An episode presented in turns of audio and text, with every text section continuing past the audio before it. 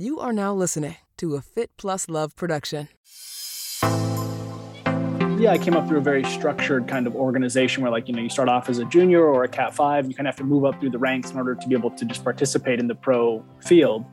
And then gravel racing is like anyone anyone can be on the start line without any prior experience, which is like makes it a little bit sometimes kind of sketchy and dangerous because you have all these you know mix of abilities in in the peloton um, but it's also really fun because you just you know it, it, instantly gain and i think you know endurance sports as a whole have kind of been very hard to kind of crack the nut and to get into it and to be you know a, a pro or an elite and now all of a sudden anyone can you know have that opportunity at their first event.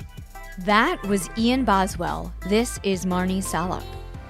Thanks for tuning into my podcast, Marni on the Move. Each week, I will be inviting interesting, innovative, movers and shakers to join me on the show and share their story. You will discover and hear from thought leaders, experts, influencers, and entrepreneurs from the worlds of wellness, sports, beauty, fitness, fashion, and more.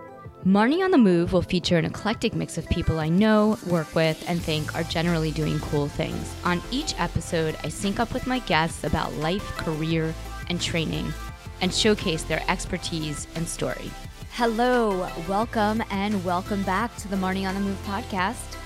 I am your host, Marni Salup. Today on the podcast, I sync up with world famous Ian Boswell.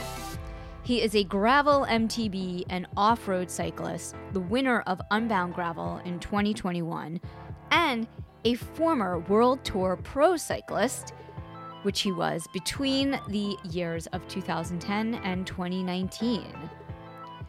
Ian is also the athlete liaison at Wahoo Fitness. And he is on his way in the next few weeks to Cape Epic and will be back at Unbound Gravel this year in 2023 as well. Ian and I caught up back in November, and he was one of my first guests to really chat about gravel and dial me into the sport. Since then, I've learned a ton, I've been out on gravel, and had lots of fun. I'm also planning a lot more gravel coverage on the podcast and headed to Unbound Gravel myself. Whether or not I will be racing is a whole other story. Before we dive in, shout out to our sponsors at InsideTracker. Inside Tracker is the ultra personalized nutrition platform that analyzes your blood, DNA, and lifestyle to help you optimize your body from the inside out. It transforms your body's data into meaningful insights and a customized action plan of the science backed nutrition recommendations you need to uh, optimize your health. Get 20% off today at insidetracker.com slash Marni on the move. Also, shout out to series partners Revitin. Revitin is my go-to when it comes to toothpaste and oral health. I have been using it for years. Revitin is a prebiotic toothpaste that is an all-natural vitamin and mineral rich formulation that gently cleanses, whitens teeth, and freshens breath while helping to restore gums and reduce harmful plaque. It's free of SLS, synthetic detergents, or additives and contains no harsh chemicals, fluoride, artificial colors, sweeteners, or dyes. Created by biologic dentist Dr. Jerry Curatola years ago when he recognized the need for a new and effective oral care product that could support sustainable health within the mouth. Revitin fosters a balanced oral environment with beneficial microorganisms that optimize nutrient absorption and act as the body's first line of defense. The oral microbiome is the gateway to optimal full body health, so make sure you take care of it with a great toothpaste that does not have fluoride or harmful chemicals. Get started now with Revitin Prebiotic Toothpaste. Use our code MARNI15 at Revitin.com to jumpstart your health. That's M A R N I 15 5 at Revitin, R E V I T I N dot com. Now, on to my conversation with Ian. Um, it's mostly dirt road. So, gravel, you know, gravel bike was kind of the most ideal bike for for the roads I have here and for training and riding and just enjoying, you know, being on my bike and then in the spring of 2021, I did my first uh, gravel race down in Bentonville, Arkansas, and I did well. I was like I think second or third, I can't remember. Um, but the second ever gravel race I did was Unbound 200, which is kind of the the crown jewel or the Super Bowl or the you know the Kona of uh, of gravel cycling. And you know, I went in there with really low, not low expectations, but I had never done it before. It was 200 miles at the longest race I'd ever done. Um, yeah, and, and I somehow I don't say somehow won. You know, I clearly have a history of you know being a high level athlete, but I I won the race, which was like completely surprising and a shock to me. And it definitely kind of pulled me back into being like, oh, I'm I'm an elite athlete again, which wasn't really my mindset at the time. You know, I'd kind of spent a year and a half like, you know, getting involved in a lot of other things back home and taking a full time job, and um, that do you need to have a pro card to compete in unbound gravel? No, no, and that's I mean I think that's the most at the time that was the most interesting and kind of intriguing thing about gravel to me was that there was no licenses, there's no federation, there's no organ. I mean, the the events are organized, but anyone right. can participate. Um, you know, a lot of these events now are so popular that you have to enter a lottery to kind of get selected. Mm-hmm. But you know, you can be on the start line of Unbound with a former world champion, with someone who's never done a gravel race before, which I think is you know incredibly unique in you know a, a, sport and a discipline that has so much attention and recognition. If you win the race, right? That you know someone someone could come from triathlon. You know, I think you said a lot of your listeners are triathletes. You know, Heather Jackson, yep. pro triathlete, did, did, it, this year, year, for the first time. Yeah, this year. Yeah, and she and she yeah, and she was in second place until 50 miles to go in the women's event. Um, which is which is so cool yeah, she did the 200, and you know I think that's something so cool about it is that anyone can really kind of get a gravel bike, sign up for the event. You know, they get a lottery selection, and they're on the start line with the best gravel racers in the world without having to kind of jump through hoops of you know selection or you know kind of moving up through the ranks. Yeah, I was talking to Ruth Astle on the podcast because she, you know, she just competed in Kona, uh, the Ironman World Championships, and she came in first place. I don't know exactly how, what medal she got, but in the British gravel races. And, you know, she was not a pro cyclist, she's a pro triathlete. So I guess in gravel, it, because in cycling, you need to have a pro card, like in road cycling. Yeah, you do. And I mean, I think that's one of the things, you know, I came up through like a very, yeah, I came up through a very structured kind of organization where like, you know, you start off as a junior or a cat five, and you kind of have to move up through the ranks in order to be able to just participate in the pro field and in gravel racing it's like anyone anyone can be on the start line without any prior experience which is like makes it a little bit sometimes kind of sketchy and dangerous because you have all these you know mix of abilities in in the peloton yeah. Um, but it's also really fun because you just you know it, it instantly gain and i think you know endurance sports as a whole have kind of been very hard to kind of crack the nut and to get into it and to be you right. know a, a pro or an elite and now all of a sudden anyone can you know have that opportunity at their first event. So what do you love about gravel and racing in this sport? I mean, it's changing a lot. Um, you know, it, it's becoming more competitive. It's becoming more serious. Um, but I guess what I enjoy the most is it kind of takes me back to when I was like 13 years old and I first started racing, and like I'm I'm very much dependent on myself. You know, when in, in the world tour for seven years, and even prior to that, when I was on development teams, you know, you have a mechanic and you have a chef and you have you know someone to do your laundry and like which is a great lifestyle. I mean, you don't have to do anything right. um, other than ride your bike. But I love the kind of independence of gravel racing where it's like, you know, I'm pumping up my tires, I'm filling up my bottles. I'm like, it's very, there's a lot of like strategic planning that goes into your, into your, you know, event that you have to think about, you know, and, and I guess I don't like necessarily, um, you know, having, you don't have an excuse. If, if you did something wrong, it's solely on yourself. You know, you didn't prepare your bike right. You didn't, you know, dial in your nutrition. It's kind of solely on you, which I really enjoy that kind of independence of of gravel racing and the, the camaraderie, the community. You know, winning has become more important and I guess more kind of sought after. Mm-hmm. Um, but personally, I guess my kind of experience so far has been like the the journey and like the process, and you know, just finishing the race with you know some buddies, even if we're sprinting for the for the win.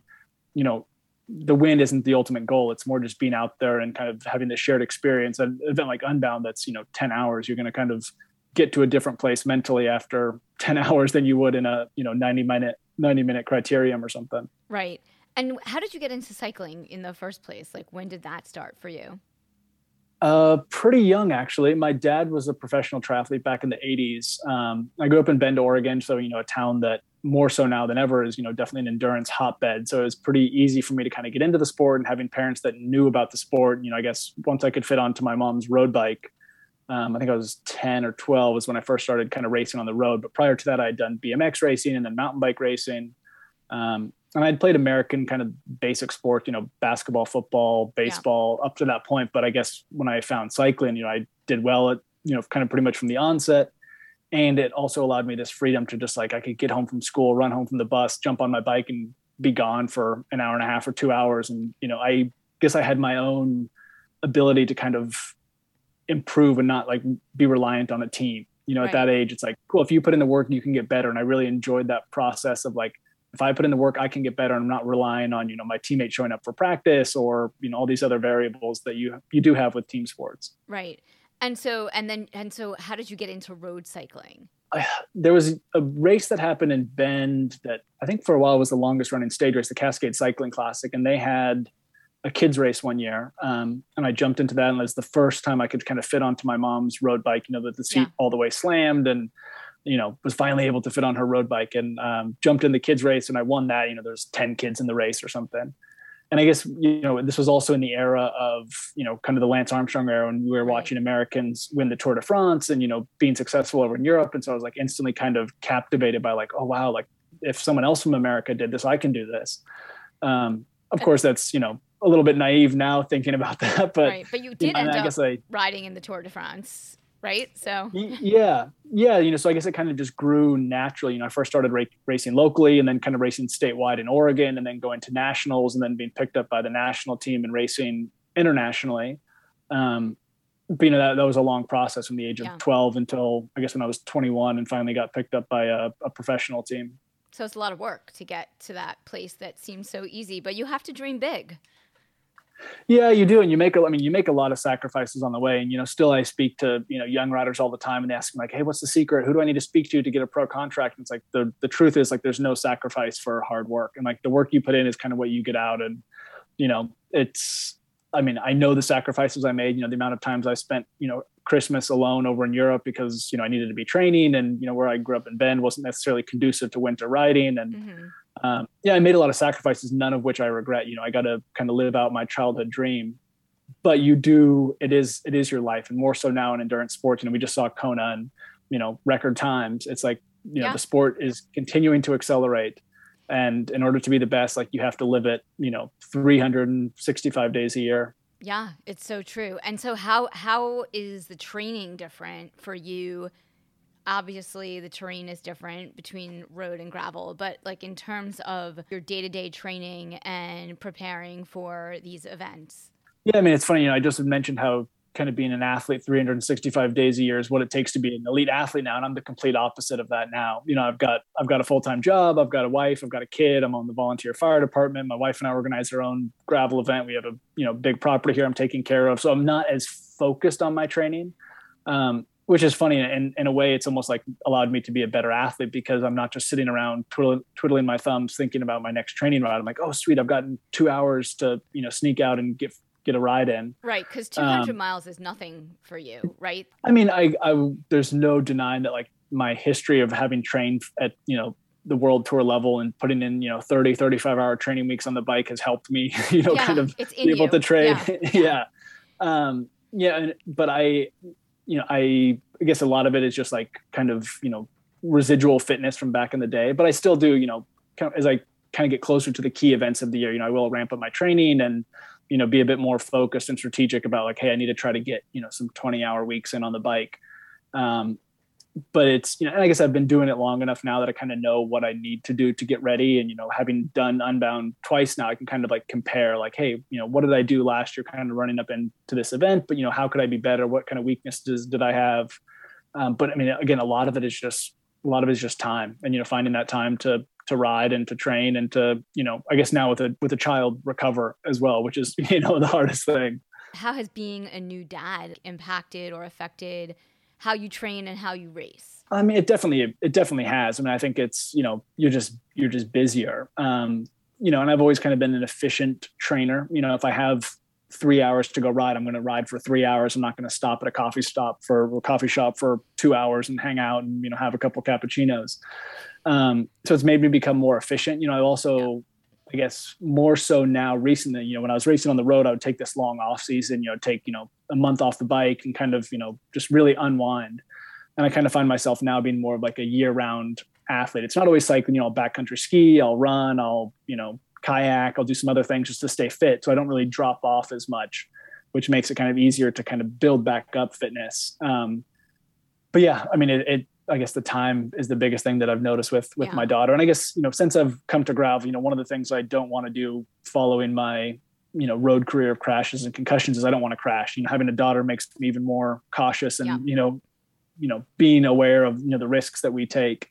Um, so you know that's kind of my number one goal is to finish every race with all my skin you know intact, not yes. calling my wife from a hospital again. No.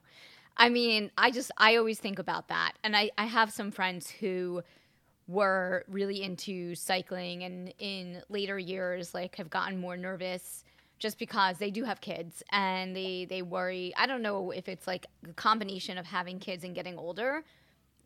Yeah i mean i i mean the unfortunate reality of cycling is that there is an inherent risk of of riding. Um, I have found that gravel, in a sense, is safer oftentimes because you're on quieter roads, which I guess you know could still be dangerous. Um, right. You know, because maybe drivers aren't expecting cyclists, but you know where I live, it, they're incredibly quiet roads.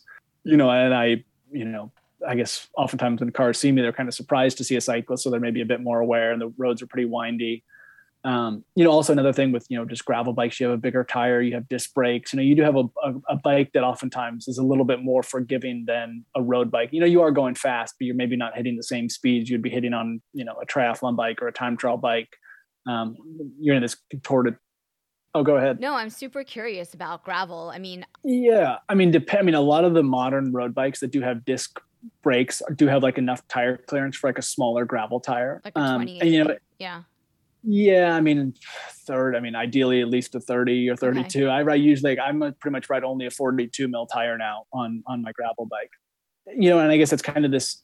You know, I guess living in Manhattan, people. You know, I get the same question from people all over the place. Go, oh, I don't live where somewhere where there's gravel, and you know, gravel doesn't necessarily look like Emporia, Kansas, with these you know giant gravel roads, or right. like where I'm at in Vermont, where everything's gravel.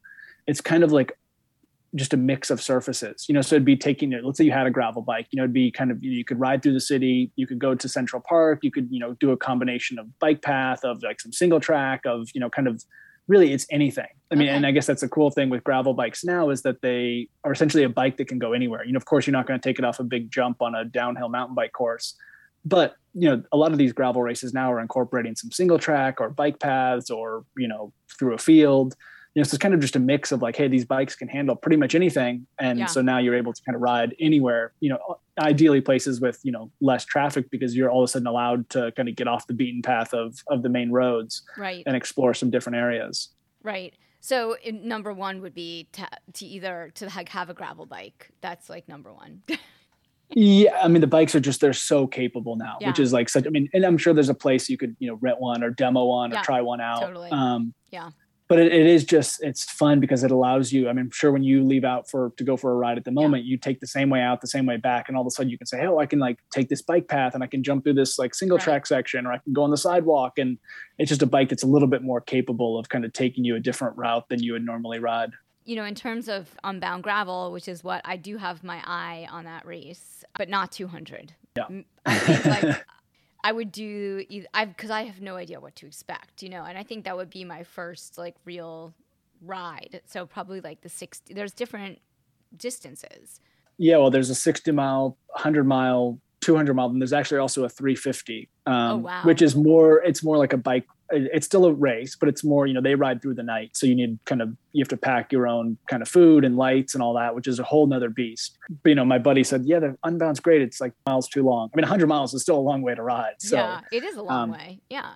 Yeah. But it's also like the other thing that I noticed about these gravel events is that like they're not catered like an Ironman event where there's not, or like a ride that a normal 100 mile road ride where they have lots of food stops and aid stations right? It's it's com- i mean not that you stop for food when you're racing but yeah Yeah, I mean, and and Unbound is unique in the sense that like the 200 mile, we do have like a support crew, but most of the other events, you know, there's aid stations, there's you know, there are, there are okay. there's food stops, which is you know, and I guess it really allows, and maybe I've never done a marathon, but kind of similar to that mindset uh, where you have people who are going as fast as they possibly can, but for other people, it, the accomplishment is simply just finishing. Yeah. And they want to stop at the aid stop and have you know a peanut butter and jelly sandwich and a you know shot of maple syrup or whatever it is. Yeah. you know so for them they're riding with their friends and it's like a it's a challenge which is so cool. And you get this unique energy of these events when you have this high performance side but you also have this you know social side to the events which is a really cool combination to have. You know for some people just finishing is like you know that's all they've been training for that's all they've been preparing for is just to make it to the finish line which is so cool for athletes at the front who are trying to optimize everything to also realize that hey some people are just trying to get to the finish line um, it's Which really cool to see I was going to say, it's so cool that athletes of all levels can get together and share like this passion over doing a gravel ride. Do you compete in any of the other gravel events or uh, that Lifetime? I know Lifetime recently took over a lot of the gravel events. So, yeah. Yeah, they started a series. Um, I did not participate in that this year just because we had a newborn child and I wasn't sure what my schedule was going to be and availability. Um, but yeah, I've done like seven, seven or eight gravel events this year. There's a couple here in Vermont that I've done. I've been up to, to BC in Canada this year. I've been to Steamboat, Colorado. It's just in Hico, uh, sorry, in Pueblo, Texas. I did, or Pueblo, Colorado. Then I was a different event by the same organizer down in Hico, Texas. Um, so there's events all over the place, you know, and which is cool to see that, you know, from from Manhattan, there's plenty of events up in Massachusetts and Vermont. Right. I saw there was Um, one in Vermont. Yeah. Yeah, so they're all over the place, you know, and I guess it's you know allowing people all over the country to kind of you know design and and, and start their own events, which is really cool to see the growth of it. You know, because it's very hard to you know with a triathlon with a road race, it's really hard to get permitting to close you know paved roads, and you need police officers, and and the gravel events a lot of times you know because they're not a sanctioned event. You know, they can speak with the town, and say, "Hey, you know, the riders are going to follow the rules of the road. They're going to stop at the stop signs, ideally." Yeah. um, but they but you know you can kind of host an event anywhere in, in, a, in a more rural area just so much easier to to host an event than it is in a big city So you so you're like doing what you love. You're riding gravel, you're competing in the sport, which is, you know, back to cycling and then you're also organizing your own gravel ride. You just mentioned earlier in our conversation and you work at Wahoo. Yeah i've got a lot going on so Um, what do you do at Wahoo? like what's your role at Wahoo and how do yeah. yeah. Yes, I work in the marketing department. Um, and I guess the main thing I do would be like I manage all of our, not all, but most of our like athlete and team relationships. So I guess kind of like a liaison, um, Mhm. which is a cool position. You know, I didn't go to university or college for a degree in marketing or, you know, business management. Um, but I guess just through my experience of having been a racer, you know, Wahoo kind of saw this unique opportunity of like, hey, he's got experience and maybe he also sees a little bit of the athlete's perspective. When you have someone who just comes through business school, you know, they see the business side of it, but they maybe don't always see the like applicable side to what athletes will do, want to do, you know, Yeah. are able to do. Um, so it's kept me it's kept me busy. You know, it's a great way to like still stay connected with people who I raced with in the world tour. You know, I get to connect with you know pro triathletes who I'm you know always fascinated with. Um, I do have this weird kind of uh, situation where the, some of the athletes that we sponsor and who I kind of manage, I also race against. You know, and it's always Yeah. funny to like find myself in the front group with someone who I'm by no means am I their boss, but I'm I guess one of the brands that supports them to do what they do, and yet we're in the same race together, going head to head. Like Heather Jackson, Um, Yes, like Heather. Um, who I love, which is by you know- the way. Yeah. yeah, She's yeah, awesome. no, she's been awesome. on the podcast a few times. Yeah. Yeah. Um, yeah, and I, I guess I also do run a podcast um, with Wahoo as well, and you know, I kind of do a lot of different things. You know, it's it's a big company, but you know, we still kind of you know we help each other out a lot. And I get pulled into different projects that we're doing, whether it's product testing or development, or you know, I've done some of the um, you know product training videos just because I'm super familiar with the products because I Yeah. I, I use them all the time. Um, Now, were you so yeah, using do- Wahoo before you started working there? I was, yeah. So Is that how uh, when I yeah. Yeah, so I actually went go karting with the founder Chip Hawkins back in 2013. I They were go-karting. the first. yeah, well, the first team they sponsored was Team Sky, and um, you know I was one of the few Americans on there, so I kind of you know connected with you know with Chip right away when he came over to a team camp in Spain, and then when I was at Katusha, Wahoo was also a sponsor there. You know, so I was super familiar with the brand, and I've been you know familiar with the products, and you know kind of as as the American on the team, you know, was always willing to you know kind of give feedback to to Wahoo as as products were developing and kind of coming to coming to market. because um, ultimately, you know, you get the best feedback in these, you know, high pressure, you know, kind of high, you know, yeah, high performance races. And mm-hmm. so as an athlete, I was able to kind of, you know, give them some feedback from from my side of things, which you know eventually gets implemented into the products. And um, yeah, so I had a good relationship with Wahoo, and then was able to, you know, well, I guess now have a have a job here. Yeah, and they just announced uh, they just dropped the the Roam bike computer, right? Yeah. So tell me tell me a little bit about that. Can you talk about it or?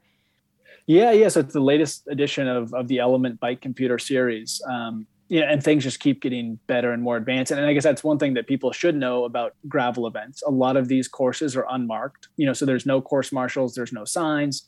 So a bike computer is even more important, you know, without I'm your without your walk. Because yeah, that's like that's like the worst thing. One of my worst qualities is that I cannot. And now that I, I now I have the Wahoo, but I could not read. I, I should wear glasses when I ride my bike. I'll probably take this off yeah. the podcast to be honest. yeah. It's like I can't see. So I can see far away, but I can't read. I can't read GPS. I like I'm horrible. I have zero confidence in my ability to navigate myself anywhere. And it might be because I live in Manhattan and so it's so easy for me to know how to get around. But like I'm not and that's probably why I've never done gravel. It's like I'm not gonna like off road somewhere by myself and get lost. Like that's just like yeah. my biggest nightmare. So yeah, well, yeah. I mean, I guess I need to find a friend the... who will read the GPS. yeah. That's my that's yeah. my current mo. yeah, yeah. Well, and I guess that's kind of the the amazing thing with technology now yeah. is that you know you do have this access to you know to be able to see a climb that's coming up or to see the turns that are coming up. And it's one thing that I first found in I guess 2016. Um, I was at a race in Spain and one of my teammates was just flying down this hill. And oftentimes you don't see a course ahead of time. You know, you're doing a multi-day race. It's impossible right. to recon the whole race and he was going super fast down this hill. I'm like, how are you going? Like, how do you know that this turn is going to open up? And it was the first time that people started using on the road the bike, you know, the GPS bike computer to actually see what's coming. You know, and I think it's a lot, you know, people should do some experimenting with like, you know, what's the best kind of zoom in rate. You know, I usually right. keep mine at like 2000 feet because I can see something coming up, but I also am not going to miss a turn, especially if you're in Manhattan. Yeah. You might need to be even more zoomed in because the blocks come so quickly. Yeah. Um, you know, a lot of the gravel events, you yeah. have, you know, a turn, you have a turn every seven miles. So, you know, they might not, they might be the only road after seven miles. So it's pretty easy to see. You know, the, the ELEMNT roams, you know, end bolts, you know, they have notifications where it'll beep at you, it'll pop, you know, show light. So you're like, oh, it's beeping. I should get ready to make a turn. It's telling me something. I'm coming around to the GPS, but it's just slow going because I'm nervous. Now, the like the Wahoo is so dialed that GPS is so advanced now. Yeah, I mean, you know, because I'm always traveling, I'm always riding in new areas. So I get to a new place, I'm like, where do I go? I have no idea. You know, but oftentimes now, whether it's with Strava, whether it's right. with Ride with GPS, Komoot, like you can you can pick a GPS. route. Yeah. Yeah, so you can pick a route in a location. You can just search, hey, here's where I am. I want to do a 30 mile ride, and you can like simultaneously and instantly upload it to your bike computer. So like, cool, I don't have to think about, you know, am I going to ride through the, you know, the wrong end of town and be stuck in traffic? And it'll give you a route. And then equally now with Wahoo that's pretty cool is like you can have, you know, it'll, it'll reroute you. So let's say you take a wrong turn, or let's say there's a construction project, you know, you can intentionally go off course or unintentionally, and it'll reroute you back to the course in a bike friendly way as well. You know, so equally if I'm, you know, if I decide to, you know, ride out of town somewhere, you know, I'm 30 miles out of town, I can, you know, click through the screen and say, hey, you know, retrace to start or, you know, return to start.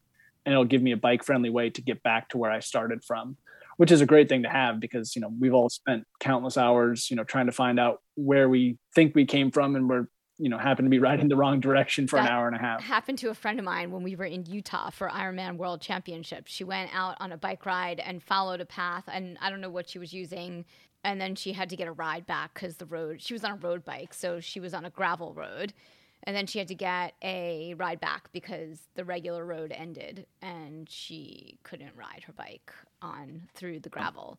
Yeah, I mean it's amazing. It's funny to hear someone, you know, say that they're like they don't trust their bike computer or they they're just not familiar with it because like I literally every ride mm, I use like swear by it. I'm well, I'm, I mean, there's, I'm not necessarily always staring at, it, but I'm like the information I can get as well, whether it's speed or time, you know, notifications, you know, sometimes I'm, you know, playing hooky from work and, you know, I'm out on a lunch ride and yes. cool, I can this is an important email. I should stop and get back to this. Yeah, I lose um, it for that. It's I don't know what it is yeah. about the directions. I'm the same way with the car though too. Like I've re- yeah. I like I had to drive.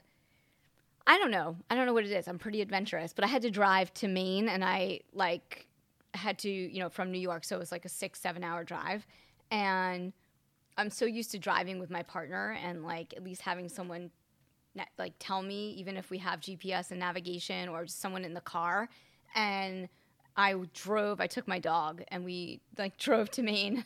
I'm like, this worked. I did it. Like, wow, yeah. you know? Yeah. I mean, it's funny. I guess even, even now, like, you know, I live in a place where I've ridden most of well, the you're roads. from Bend if, too. Yeah. I mean, true. Yeah. Yeah. Yeah, I mean, I guess even now that I find myself, if I have like an important training ride, where I'm, i know I'm going to go do an 80 mile ride really hard, I'll still make a route and upload it to my bike computer just because yeah. It also gives me kind of practice for the events, you know, yes. just to, you know, to be familiar with the map, but, you know, also the data field, you know, I can click through and say, okay, how many miles do I have to go? And I'm kind of thinking like, all right, well, I've got 20 miles to go, I'm moving at 20 miles an hour, I'll be home in an hour. Yeah. Um, That's, so it's, it's, I mean, it's, it's nice for that as well. There's a lot. There is like the bike computers are awesome and i feel like every single person that's listening to this or that i know has one but there is a little bit of a learning curve like getting to know your bike computer and also getting used to using it on your bike i mean obviously you know it's not a new concept like bike computers have been around forever but they're getting super advanced and high tech and i think you know that part of it which is wonderful and amazing as we're saying you know you can like off-road and get your find your way back like no problem with this advanced GPS. But at the same time, like you need to practice that. yeah, I mean, there's so many other features now. You know, I mean, I, I don't know if you have a coach or anything, but you know, oftentimes now people have a coach and they're you know or you're using an app that's giving you you yeah. know some type of you know, training program and so with the with the new bike computer with the ELEMNT ROAM you know you can now you know put your workout onto your bike computer. So it'll you know essentially because sometimes you have a workout with 15 different intervals and you have a piece of paper in your pocket and you're forgetting what you're supposed to do and how much rest and how much you know interval time. Mm-hmm. and so now there's like a whole screen for that if you if you choose. And if that's helpful to you we're like right. essentially just says hey your your 10 minute interval starts in 30 seconds and then beeps you down to go. And then hey now you have five minutes recovery. So like you don't even have to like you know you don't have to pull your yeah. phone or a piece of paper to constantly remind yourself what was the workout again and that's you know, why it, it essentially like, the whole wahoo you. ecosystem works with like TrainingPeaks and today's plan and all those programs yeah yeah and so mean, the latest thing you know also yeah we use we use SYSTM um, so with, with SYSTM x you know you can now upload workouts straight from SYSTM onto your bike computer which you know typically and traditionally were workouts that you would do inside on on the KICKR or the KICKR bike okay but now you can push them to the oh, that's cool. to the roam and you can you can see those workouts outside um, which is you know just one more way to like you know stay motivated. I think sometimes you know it's easy if you get out there and you you know digging through your pocket trying to remember the workout like oh i'll just go home.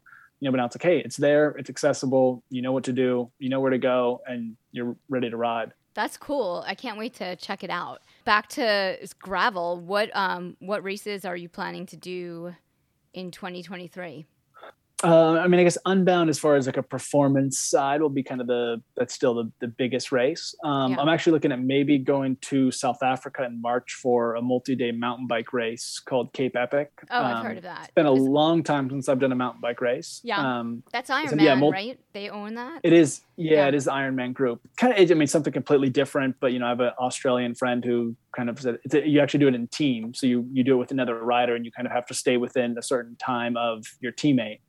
Um, so it's something different, unique, and you know, completely out of my wheelhouse. Um, so I'm looking forward to that. And then I want to try to get over and do some of the events in Europe. You know, gravel was kind of born and kind of started here in the U.S. Yeah. But slowly it's expanding to, to different parts of the world. So um, yeah, it'd be cool to get over to Europe. And there's a new race up in Finland, and there's some stuff in Belgium, and you know, just to kind of see what you know what gravel looks like in, in different areas. Because like I said, gravel people have in their mind that it looks like you know Kansas or Nebraska, but it's like right. there there are dirt roads and farm tracks and you know little lanes all over the world, and you know they're very different than what we have here in the U.S. And yeah, it'd be cool to experience some of that. It sounds like you love traveling and exploring and adventuring. I do love it. I guess as I get older, I you know I spend a lot of time traveling, um, so no, I mean it's cool to like see different parts of the world. I always love coming home, especially now with with the daughter. I know that you know I probably won't be doing this forever, where I'm you know jet setting around the world.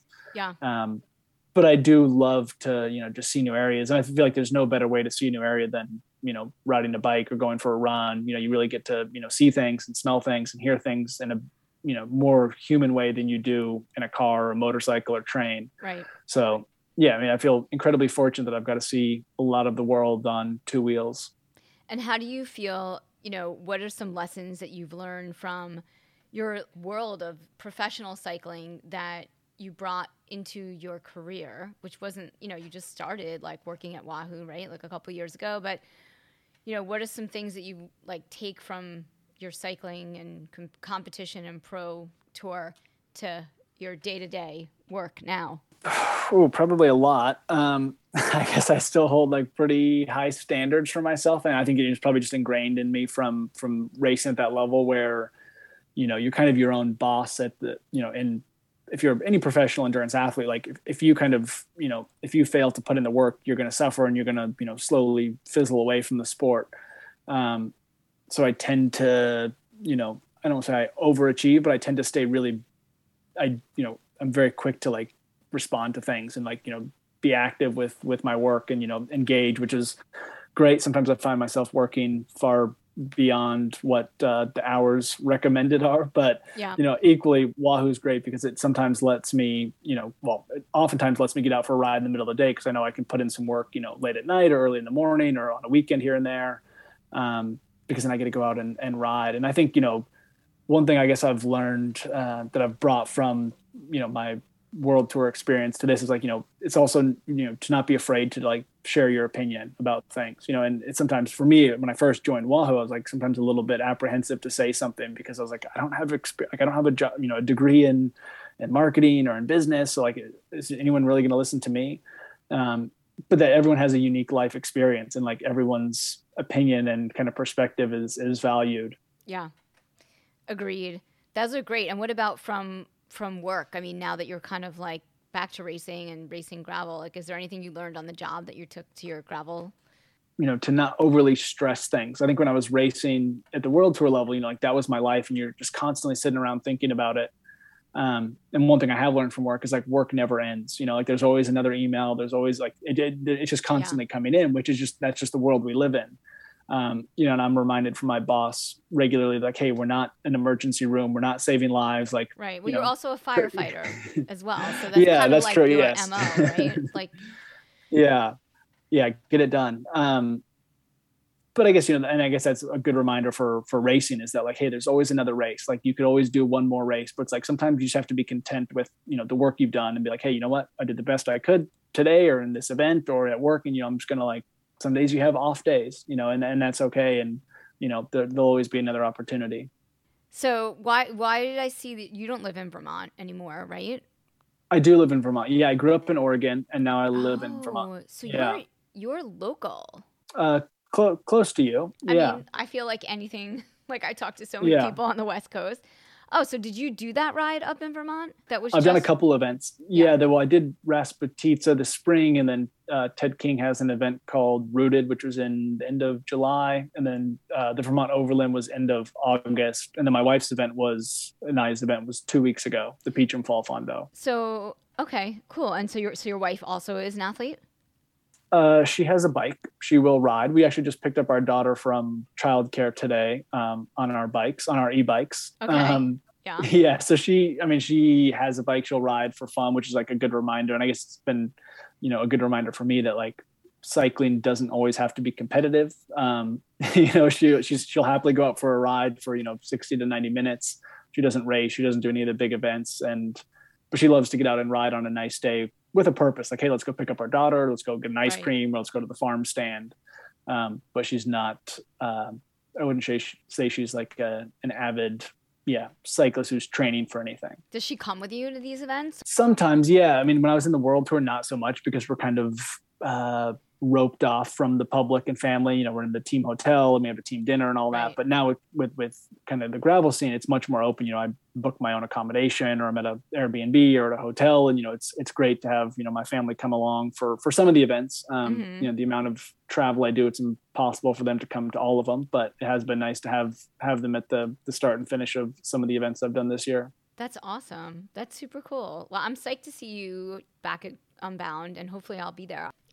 Do you have any recommendations for gravel bikes? Um, there's a lot of bikes out there. I mean, I ride specialized bikes. Yeah. Um, okay. And I love, I'm on the specialized, I guess the bike I ride the most is the Diverge because it has like a little, it's called the Future Shock. So it's a small amount of suspension Okay. underneath the stem. So it, it does make your ride a lot smoother. Um, Mhm. And for someone like yourself or myself who doesn't come from like a mountain bike background, Yeah. you feel just a lot more confident Yeah. when you have when your tire is actually on the ground and you're not getting you know chattered with washboard um but yeah i mean there, there's so many gravel bikes out there that are constantly you know kind of coming to market and, and they just be, keep becoming more you know more efficient more race focused you know more comfortable Yeah. um you know definitely something that you can put a bigger tire in makes a huge yeah. Like difference the you know with 42. this with, you said you're on 42s. exactly yeah yeah so anything with more tire clearance and tire volume is is huge All right. Well, maybe I'll see you at Unbound, or hopefully, maybe I'll see you before in Vermont. yeah gotta get let me know if you come up this way I will. I have to get it together. If I really, I'm really like, I really do want to um, do some gravel riding, and I do need to figure out like what I'm, when, how, where, all those things. But until then, Yeah. I'll be out on my road bike. Yeah. Well, you've got my email. If you ever uh, Yeah. need any questions or tips or anything, feel free to hit me up. Back to where we started with breakfast with Boz. Who are some guests that lined up, or you just sort of like turning, coming back on the mic today? Yeah, I do have actually my next guest is Heather Jackson. Oh. Um, that'll come out next week. like, "The two of you are stalking me. Yeah. yeah, exactly. Um, yeah, then following that, I have a an episode with a, a gravel event promoter who put who put on this race that I did in Pueblo, Colorado, a couple weeks ago to talk about his event and just kind of his entry to it. I did do an episode probably in August, maybe July, um, about gravel racing. So you can go back and listen to that. I think it's I called know, like tips yeah. and tricks. I'm gonna so go it's just kind of like yeah, yeah, some some some lessons that I've learned since since joining the space. yeah. Oh, good. That'll be perfect to listen to. Awesome. Can you share one? Yeah, I guess I'd just say practice. I mean, I guess the, Yeah. the number one thing I would say, and, and that's and that kind of it's a it's one simple lesson, but it's kind of everything. It's your nutrition, Yeah. it's your equipment, it's your you know bike setup. Like just the more the more practice you have, you know, doing something, the more you know efficient you're going to be at an event. Because oftentimes you get to the start line and you know you start to panic about things, but just be confident in in what you've done because you know you've put in the work. Right. And don't try anything new on race day. Exactly. Yes. Awesome. This has been so great. I mean, to be continued. We will definitely talk again for sure. Yes. Absolutely. Thank you. All right. Thanks so much. Thanks again for tuning in to Marni on the Move. If you like what you hear, leave us a five star review in Apple Podcasts. Follow us on social at Marni on the Move for Facebook and Instagram, and Marni Salup on Twitter. Head over to our website, marnionthemove.com, for more info on this episode, links in the show notes, and of course, sign up for our quarterly newsletter, The Download, to get updates, deals, giveaways, and information on future events for 2019.